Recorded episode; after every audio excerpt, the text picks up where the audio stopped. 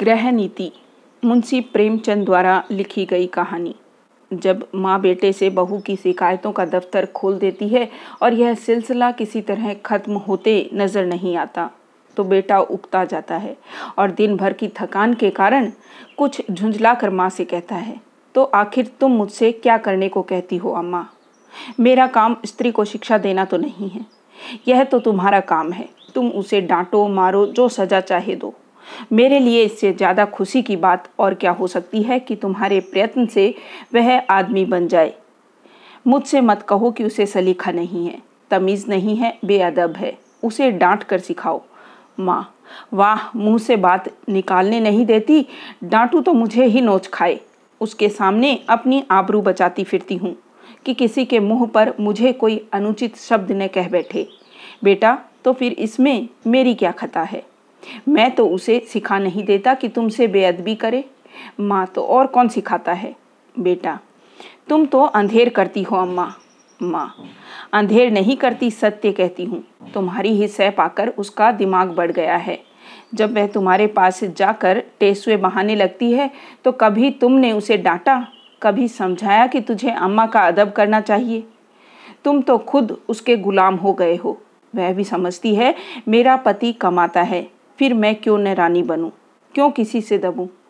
मर्द जब तक सहने दे, औरत का इतना गुर्दा हो ही नहीं सकता। बेटा तो क्या मैं उससे कह दूँ कि मैं कुछ नहीं कमाता? बिल्कुल निखट्टू हूँ। क्या तुम समझती हो, तब वह मुझे जलील न समझेगी? हर एक पुरुष चाहता है कि उसकी स्त्री उसे कमाऊ योग्य, तेजस्वी समझे, और सामान्यतः वह जितना है उससे बढ़कर अपने को दिखाता है। मैंने कभी नादानी नहीं की। कभी स्त्री के सामने डिंग नहीं मारी, लेकिन स्त्री की दृष्टि में अपना सम्मान खोना तो कोई भी न चाहेगा। माँ, तुम कान लगाकर ध्यान देकर मीठी मुस्कुराहट के साथ उसकी बातें सुनोगे तो वह क्यों न शोर करेगी? तुम खुद चाहते हो कि स्त्री के हाथों मेरा अपमान कराओ। मालूम नहीं मेरे किन पापों का तुम मुझे यह दंड दे रहे हो। किन अरमानों से कैसे कैसे कष्ट झेल कर मैंने तुम्हें पाला? खुद नहीं पहना, तुम्हें पहनाया। खुद नहीं खाया, तुम्हें खिलाया।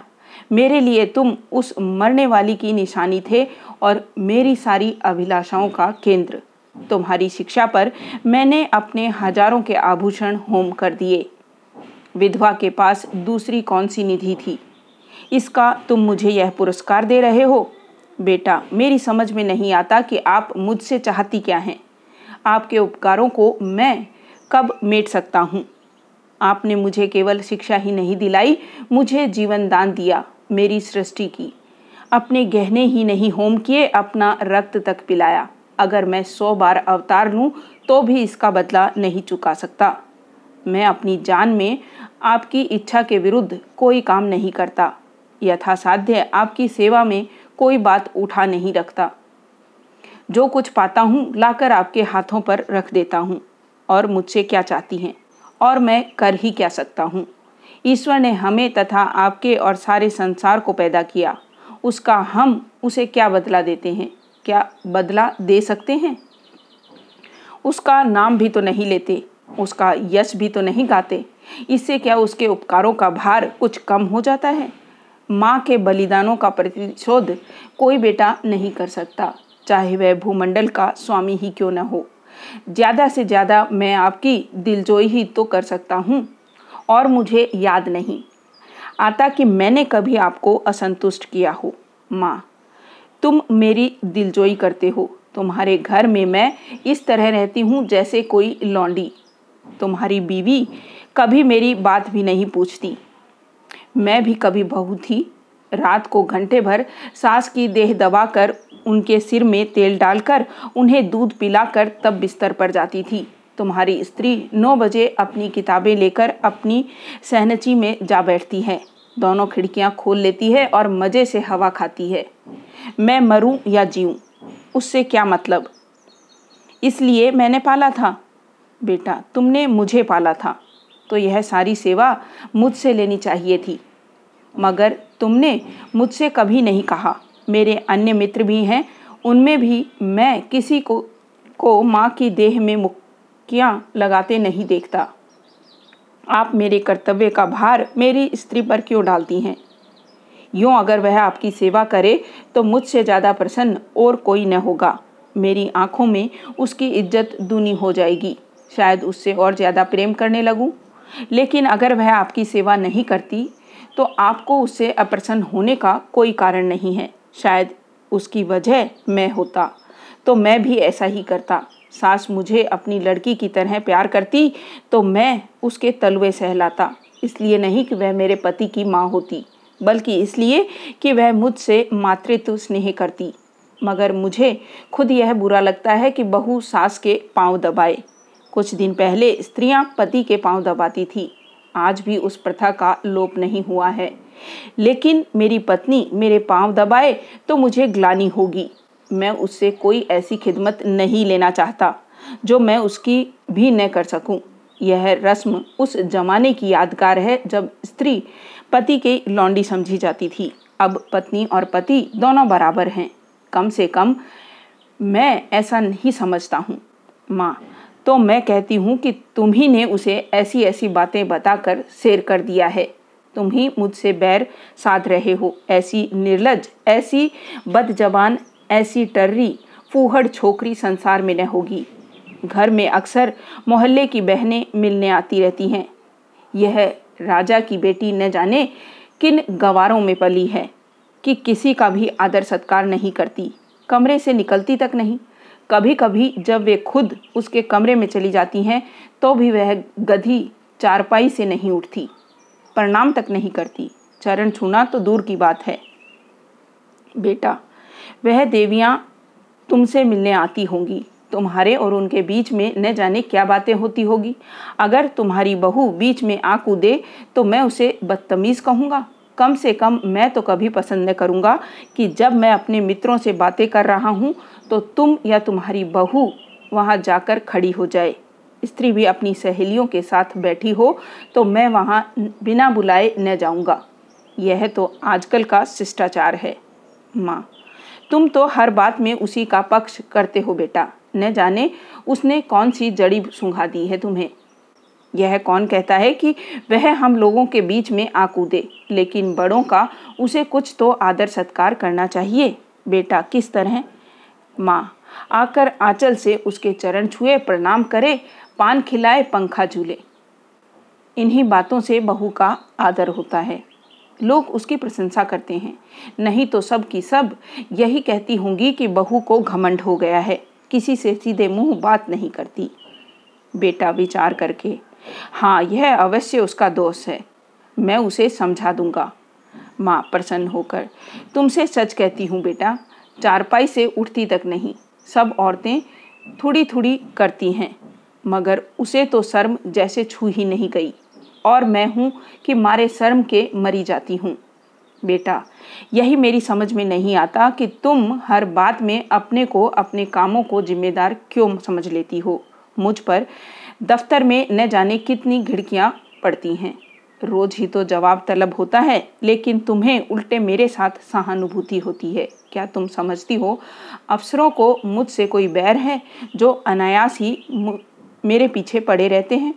या उन्हें उन्माद हो गया है जो अकारण ही मुझे काटने दौड़ते हैं? नहीं, इसका कारण यही है कि मैं अपने काम में चौकस नहीं हूँ। गलतियाँ करता हूँ, सुस्ती करता हूँ, लापरवाही करता हूँ। जहाँ अफसर सामने से हटा कि लगे समाचार पत्र पढ़ने या ताश खेलने। क्या उस वक्त हमें यह ख्याल नहीं रहता कि काम पड़ा हुआ है? और यह साहब, डांट ही तो बताएँगे, सिर झुका कर सुन लेंगे। बाधा टल जाएगी, पर ताश खेलने का अवसर नहीं है। लेकिन कौन परवाह करता है? सोचते हैं, तुम मुझे दोषी समझकर भी मेरा पक्ष लेती हो। और तुम्हारा बस चले तो हमारे बड़े बाबू को मुझसे जवाब तलब करने के अभियोग में काले पानी भेज दो। माँ खिलकर, मेरे लड़के को कोई सजा देगा तो क्या मैं पान फूल से उसकी पूजा करूँगी? बेटा हर एक बेटा अपनी माता से इसी तरह की कृपा की आशा रखता है और सभी माताएँ अपने लड़कों के ऐबों पर पर्दा डालती है। फिर बहुओं की ओर से क्यों उनका हृदय इतना कठोर हो जाता है? यह मेरी समझ में नहीं आता। तुम्हारी बहू पर जब दूसरी स्त्रियाँ चोट करे तो तुम्हारे मातृ स्नेह का यह धर्म है कि तुम उसकी तरफ़ से क्षमा मांगो। कोई बहाना कर दो, उनकी नज़रों में उसे उठाने की चेष्टा करो। इस तिरस्कार में तुम क्यों उनसे सहयोग करती हो? तुम्हें क्यों उसके अपमान में मज़ा आता है? मैं तो हर एक ब्राह्मण या बूढ़े का आदर सत्कार नहीं करता। मैं किसी ऐसे व्यक्ति के सामने सिर झुका ही नहीं सकता, जिससे मुझे हार्दिक श्रद्धा न हो। केवल सफ़ेद बाल, सिकड़ी हुई खाल, पोपला मुँह और झुकी हुई कमर किसी को आदर का पात्र नहीं बना देती। और न जनेऊ या तिलक या पंडित और शर्मा की उपाधि ही भक्ति की वस्तु है। मैं लकीर पिटू, सम्मान को नैतिक अपराध समझता हूँ। मैं तो उसी का सम्मान करूँगा, जो मनसा वाचा कर्मना हर पहलू से सम्मान के योग्य है, जिसे मैं जानता हूँ कि मक्कारी स्वार्थ साधन और निंदा के सिवा कुछ नहीं करता, जिसे मैं जानता हूँ कि रिश्वत सूद खुशामद की कमाई खाता है, वह अगर ब्रह्मा की आयु लेकर भी मेरे सामने आए तो भी मैं उसे सलाम न करूँ। इसे तुम मेरा अहंकार कह सकती हो लेकिन मैं मजबूर हूँ, जब तक मेरा दिल न झुके, मेरा सिर भी न झुकेगा। मुमकिन है तुम्हारी बहू के मन में भी उन देवियों की ओर से अश्रद्धा के भाव हो। उनमें से दो चार को मैं भी जानता हूँ। हैं वे सब बड़े घर की, लेकिन सबके दिल छोटे विचार, छोटे। कोई निंदा की पुतली है तो कोई खुशामद में युक्त, कोई गाली गलोज में अनुपम। सभी रूढ़ियों की गुलाम ईर्ष्या द्वेष से जलने वाली एक भी ऐसा नहीं जिसने अपने घर को नरक का नमूना न बना रखा हो। अगर तुम्हारी बहू ऐसी औरतों के आगे सिर नहीं झुकाती तो मैं उसे दोष नहीं समझता। माँ अच्छा अब चुप रहो बेटा। देख लेना, तुम्हारी यह रानी एक दिन तुमसे चूल्हा न जलवाए और झाड़ू न लगवाए तो सही। औरतों को बहुत सिर चढ़ाना अच्छा नहीं होता। इस निर्लजता की भी कोई हद है कि बूढ़ी सास तो खाना पकाए और जवान बहू बैठी उपन्यास पढ़ती रहे। बेटा, बेशक यह बुरी बात है और मैं हरगिज नहीं चाहता कि तुम खाना पकाओ और वह उपन्यास पढ़े, चाहे वह उपन्यास प्रेमचंद जी की ही क्यों न हो। लेकिन यह भी तो देखना होगा कि उसने अपने घर कभी खाना नहीं पकाया। वहाँ रसोईया महाराज है और जब चूल्हे के सामने जाने से उसके सिर में दर्द होने लगता है तो उसे खाना पकाने के लिए मजबूर करना, उस पर अत्याचार करना है। मैं तो समझता हूँ ज्यो ज्यो हमारे घर की दशा का उसे ज्ञान होगा, उसके व्यवहार में आप ही आप इसकताहा होती जाएगी। यह उसके घर वालों की गलती है कि उन्होंने उसकी शादी किसी धनी घर में नहीं की। हमने भी यह शरारत की कि अपनी असली हालत उनसे छिपाई। और यह प्रकट किया कि हम पुराने रईस हैं।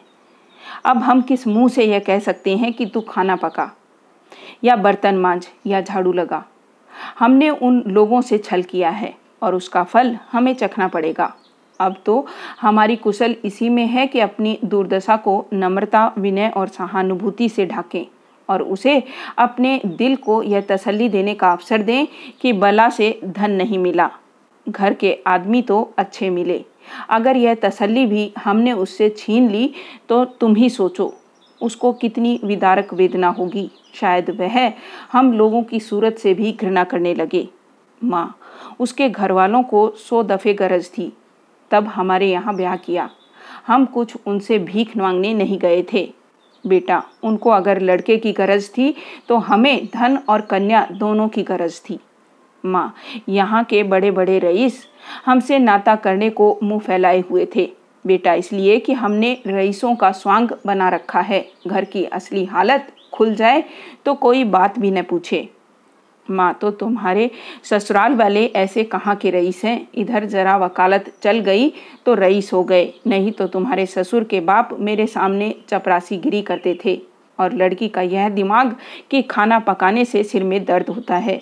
अच्छे अच्छे घरों की लड़कियाँ गरीबों के घर आती है और घर की हालत देखकर वैसा ही बर्ताव करती हैं। यह नहीं कि बैठी अपने भाग्य को कोसा करें। इस छोकरी ने हमारे घर को अपना समझा ही नहीं। बेटा, जब तुम समझने भी दो, जिस घर में घुड़कियों, गालियों और कटुताओं के सिवा और कुछ न मिले उसे अपना घर कौन समझे? घर तो वह है जहाँ स्नेह और प्यार मिले। कोई लड़की डोली से उतरते ही सास को अपनी माँ नहीं समझ सकती। माँ तभी समझेगी जब सास पहले उसके साथ माँ का सा बर्ताव करे, बल्कि अपनी लड़की से ज़्यादा प्रिय समझे। माँ अच्छा अब चुप रहो, जी न जलाओ। यह जमाना ही ऐसा है कि लड़कों ने स्त्री का मुँह देखा और उसके गुलाम हुए। ये सब न जाने कौन सा मंत्र सीख कर आती हैं। यह बहू बेटी के लक्षण हैं कि पहर दिन चढ़े सोकर उठे।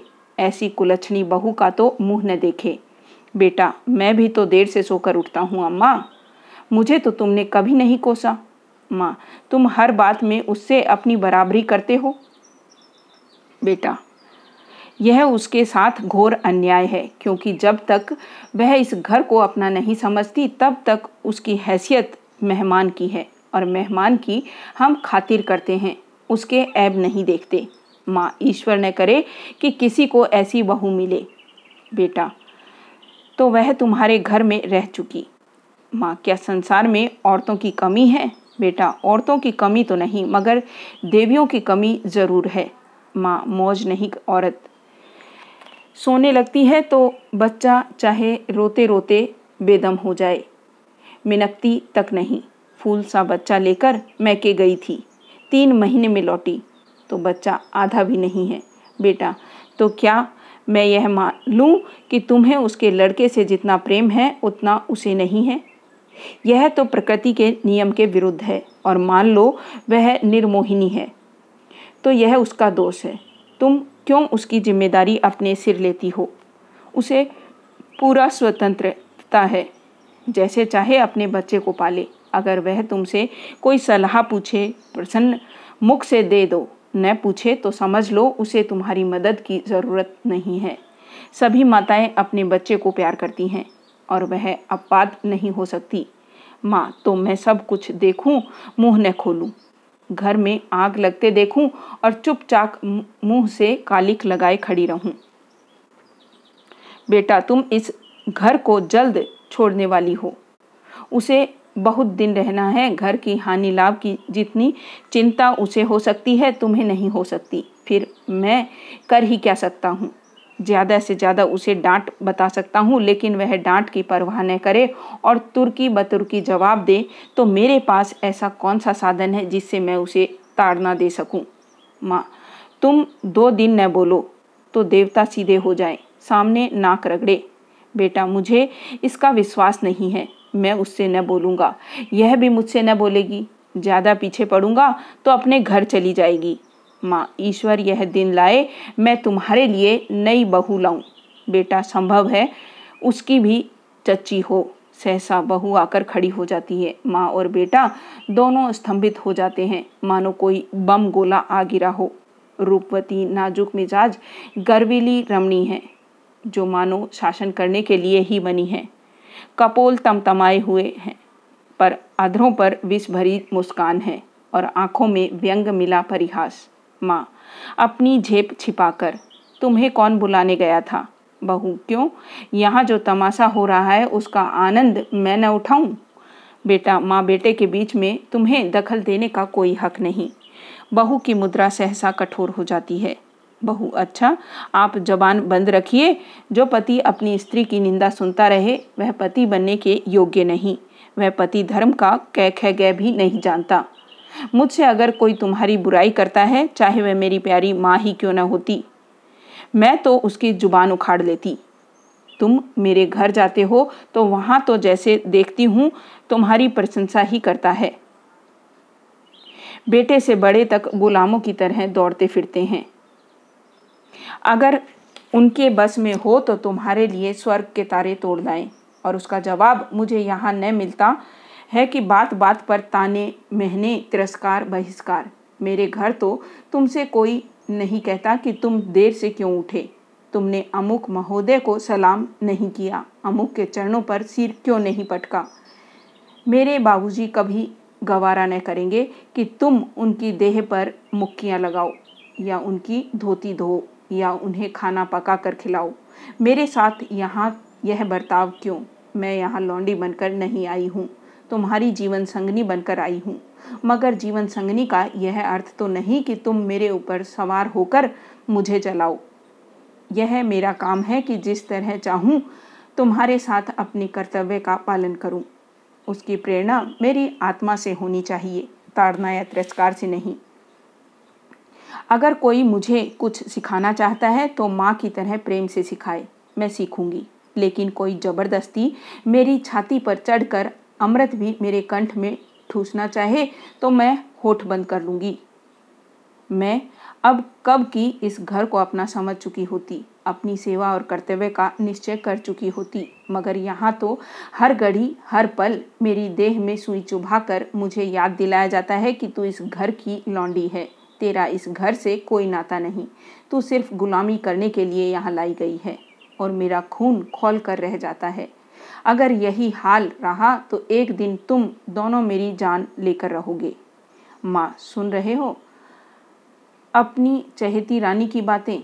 यह यहाँ लौंडी बनकर नहीं, रानी बनकर आई है। हम दोनों उसकी टहल करने के लिए हैं। उसका काम हमारे ऊपर शासन करना है। उसे कोई कुछ काम करने के कि न कहे। मैं खुद मरा करूँ और तुम उसकी बातें कान लगा कर सुनते हो। तुम्हारा मुँह कभी नहीं खुलता कि उसे डांटो या समझाओ। थर थर कांपते रहते हो। बेटा अच्छा अम्मा, ठंडे दिल से सोचो। मैं इसकी बातें न सुनूं तो कौन सुने? क्या तुम इसके साथ इतनी हमदर्दी भी नहीं देखना चाहती? आखिर बाबूजी जीवित थे। तब वह तुम्हारी बातें सुनते थे या नहीं? तुम्हारे प्यार करते थे या नहीं?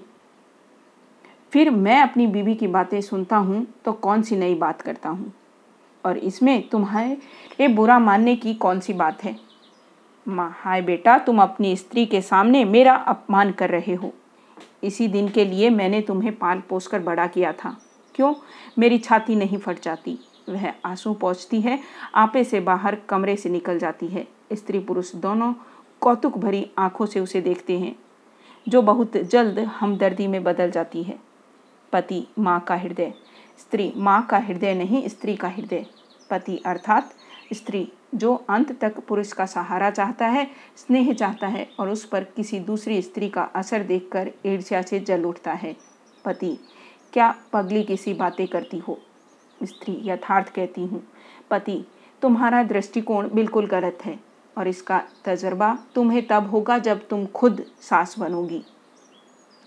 स्त्री मुझे सास बनना ही नहीं है। लड़का अपने हाथ पाँव का हो जाए, ब्याह करे और अपना घर संभाले। मुझे बहू से क्या सरोकार? पति तुम्हें, यह अरमान बिल्कुल नहीं कि तुम्हारा लड़का योग्य हो। तुम्हारी बहू लक्ष्मी हो और दोनों का जीवन सुख से कटे। स्त्री, क्या मैं माँ नहीं हूँ? पति, माँ और सास में क्या कोई अंतर है? स्त्री उतना ही जितना ज़मीन और आसमान में है। माँ प्यार करती है, सास शासन करती है। कितनी ही दयालु, सहनशील, सतोगुणी स्त्री हो, सास बनते ही मानो ब्याही हुई गाय हो जाती है। जिसे पुत्र से जितना हो ज़्यादा प्रेम है, वह बहू पर उतनी ही निर्दयता से शासन करती है। मुझे भी अपने ऊपर विश्वास नहीं है। अधिकार पाकर किसे मद नहीं हो जाता। मैंने तय कर लिया है कि सास बनूँगी ही नहीं। औरत की गुलामी सांसों के बल पर कायम है। जिस दिन साँसें बने रहेंगी, औरत की गुलामी का अंत हो जाएगा। पति, मेरा ख्याल है तुम जरा भी सहज बुद्धि से काम लो तो तुम अम्मा पर भी शासन कर सकती हो। तुमने हमारी बातें कुछ सुनी? स्त्री, बिना सुने ही मैंने समझ लिया कि क्या बातें हो रही होगी। वही बहू का रोना। पति, नहीं नहीं, तुमने बिल्कुल गलत समझा। अम्मा के मिजाज में आज मैंने विस्मयकारी अंतर देखा। बिल्कुल अभूतपूर्व। आज वह जैसे अपनी कटुताओं पर लज्जित हो रही थी। हाँ प्रत्यक्ष रूप से नहीं, संकेत रूप से। अब तक वह तुमसे इसलिए नाराज़ रहती थी कि तुम देर से उठती थी। अब शायद उन्हें यह चिंता हो रही है कि वह कहीं सवेरे उठने में तुम्हें ठंड न लग जाए। तुम्हारे लिए पानी गर्म करने को कह रही थी। स्त्री प्रसन्न होकर, सच? पति हाँ मुझे तो सुनकर आश्चर्य हुआ। स्त्री तो अब मैं मुँह अंधेरे उठूँगी, ऐसी ठंड क्या लग जाएगी? लेकिन तुम मुझे चकमा तो नहीं दे रहे हो। पति, अब इस बदगुमानी का क्या इलाज? आदमी को कभी कभी अपने अन्याय पर खेत तो होता ही है। स्त्री तुम्हारे मुँह में घी शक्कर अब मैं गर्जदम उठूँगी। वह बेचारी मेरे लिए क्यों पानी गर्म करेगी? मैं खुद गर्म कर लूँगी। आदमी करना चाहे तो क्या नहीं कर सकता, पति। मुझे उनकी बात सुन सुनकर ऐसा लगता था जैसे किसी देवी आदेश ने उनकी आत्मा को जगा दिया हो। तुम्हारे अल्लड़पन और चपलता पर कितना बनाती है। चाहती थी कि घर में कोई बड़ी बूढ़ी आ जाए तो तुम उनके चरण छुओ, लेकिन शायद अब उन्हें मालूम होने लगा है कि इस उम्र में सभी थोड़े बहुत अल्लड़ होते हैं। शायद उन्हें अपनी जवानी याद आ रही है। कहती थी, यही तो शौक सिंगार पहनने, ओढ़ने, खाने, खेलने के दिन थे। बूढ़ियों का तो दिन भर तांता लगा रहता है। कोई कहाँ तक उनके चरण छुए और क्यों छुए? ऐसी कहाँ की बड़ी देवियाँ हैं। स्त्री, मुझे तो हर्षोन्माद हुआ करता है। पति, मुझे तो विश्वास ही नहीं आता था। स्वप्न देखने का संदेह हो रहा था। स्त्री, अब आई है राह पर। पति, कोई देवी प्रेरणा समझो। स्त्री, मैं कल से ठेठ बहू बन जाऊँगी। किसी को खबर भी नहीं होगी कि कब अपना मेकअप करती हूँ। सिनेमा के लिए भी सप्ताह में एक दिन काफ़ी है। बूढ़ियों के पाँव छू लेने में ही क्या हर्ज है? वे देवियाँ ने सही, चुड़ैलें ही सही। मुझे आशीर्वाद तो देंगी? मेरा गुण तो गावेंगी। पति सिनेमा का तो उन्होंने नाम भी नहीं लिया। स्त्री, तुमको तो इसका शौक है। अब तुम्हें भी न जाने दूँ? पति, लेकिन सोचो, तुमने कितनी ऊँची शिक्षा पाई है, किस कुल की हो? इन खुसट बूढ़ियों के पाँव पर सिर रखना तुम्हें बिल्कुल शोभा न देगा। स्त्री तो क्या ऊँची शिक्षा के यह मानी है कि हम दूसरों को नीचा समझें? बूढ़े कितने ही मूर्ख हों, लेकिन दुनिया का तजुर्बा तो रखते हैं। कुल की प्रतिष्ठा भी नम्रता और सद्व्यवहार से ही आती है। हेकड़ी और रुखाई से नहीं। पति, मुझे तो यही ताज्जुब होता है कि इतनी जल्द इतनी काया पलट कैसे हो गई। अब इन्हें बहुओं का सास के पाँव दबाना या उनकी साड़ी धोना या उनके देह में मुक्कियाँ लगाना बुरा लगने लगा है। कहती थी, बहू कोई लौंडी थोड़े ही है कि बैठी सास का पाँव दबाए। स्त्री, मेरी कसम। पति हाँ जी, सच कहता हूँ। और तो और, अब वह तुम्हें खाना भी न पकाने देगी कहती थी, जब बहू के सिर में दर्द होता है तो क्यों उसे सताया जाए? कोई महाराज रख लो स्त्री फूली ने समाकर, मैं तो आकाश में उड़ी जा रही हूँ। ऐसी सास के तो चरण धो धो कर पिए। मगर तुमने पूछा नहीं अब तक तुम क्यों उसे मार मार कर हकीम बनाने पर तुली रहती थी? पति पूछा, क्यों नहीं? भला मैं छोड़ने वाला था? बोली, मैं अच्छी हो गई थी। मैंने हमेशा खाना पकाया है, फिर वह क्यों न पकाए? लेकिन अब उनकी समझ में आया कि वह निर्धन बाप की बेटी थी। तुम संपन्न कुल की कन्या हो। स्त्री अम्मा जी दिल की साफ़ हैं। इन्हें मैं क्षमा के योग्य समझती हूँ। जिस जलवायु में हम पलते हैं, उसे एक बारगी नहीं बदल सकते। जिन रूढ़ियों और परंपराओं में उनका जीवन बीता है, उन्हें तुरंत त्याग देना उनके लिए कठिन है। वह क्यों? कोई भी नहीं छोड़ सकता। फिर तो फिर वह भी बहुत उदार हैं। तुम अभी महाराज मत रखो। खामख्वाह जोरबार क्यों करो? जब तरक्की हो जाए तो महाराज रख लेना। अभी मैं खुद पका लिया करूँगी। तीन चार प्राणियों का खाना ही क्या? मेरी जात से कुछ अम्मा को आराम मिले, मैं जानती हूँ सब कुछ, लेकिन कोई रोब जमाना चाहे तो मुझसे बुरा कोई नहीं, पति। मगर यह तो मुझे बुरा लगेगा कि तुम रात को अम्मा के पाव दबाने बैठो। स्त्री, बुरा लगने की कौन बात है? जब उन्हें मेरा इतना ख्याल है तो मुझे भी उनका लिहाज करना ही चाहिए। जिस दिन मैं उनके पाव दबाने बैठेगी वह मुझ पर प्राण देने लगेगी। आखिर बहू बेटे का कुछ सुख उन्हें भी तो हो। बड़ों की सेवा करने में हैठी नहीं होती। बुरा तब लगता है जब वह शासन करते हैं और अम्मा मुझसे पाँव दबवाएगी, थोड़े ही सेत का यश मिलेगा। पति, अब तो अम्मा को तुम्हारी फिजूल खर्ची भी बुरी नहीं लगती। कहती थी, रुपए पैसे बहू के हाथ में दे दिया करो। स्त्री चिढ़कर तो नहीं कहती थी। पति, नहीं नहीं, प्रेम से कह रही थी। उन्हें अब भय हो रहा है कि उनके हाथ में पैसे रहने से तुम्हें असुविधा होती होगी। तुम बार बार उनसे मांगने के लिए लजाती होगी और डरती भी होगी। वह तुम्हें अपनी ज़रूरतों को रोकना पड़ता होगा। स्त्री, ना भैया, मैं यह जंजाल अभी अपने सिर न लूँगी। तुम्हारी थोड़ी सी तो आमदनी है। कहीं जल्दी से खर्च हो जाए तो महीना कटना मुश्किल हो जाए। थोड़े में निर्वाह करने की विद्या उन्हीं को आती है। मेरी ऐसी ज़रूरतें ही क्या है? मैं तो केवल अम्मा जी को चिढ़ाने के लिए उनसे बार बार रुपए मांगती थी। मेरे पास तो खुद सौ पचास रुपये पड़े रहते हैं। बाबूजी का पत्र आता है तो उसमें दस बीस के नोट ज़रूर होते हैं, लेकिन अब मुझे हाथ रोकना पड़ेगा। आखिर बाबूजी कब तक देते चले जाएँगे? और यह कौन सी अच्छी बात है कि मैं हमेशा उन पर टैक्स लगाती रहूँ? पति देख लेना, अम्मा अब तुम्हें कितना प्यार करती है। स्त्री, तुम भी देख लेना, मैं उनकी कितनी सेवा करती हूँ। पति, मगर शुरू तो उन्होंने किया। स्त्री केवल विचार में, व्यवहार में आरंभ मेरी ही ओर से होगा। भोजन पकाने का समय आ गया, चलती हूँ। आज कोई खास चीज़ तो नहीं खाओगे? पति, तुम्हारे हाथों की सूखी रोटियाँ भी पकवान का मज़ा देगी। स्त्री, अब तुम नटखटी करने लगे।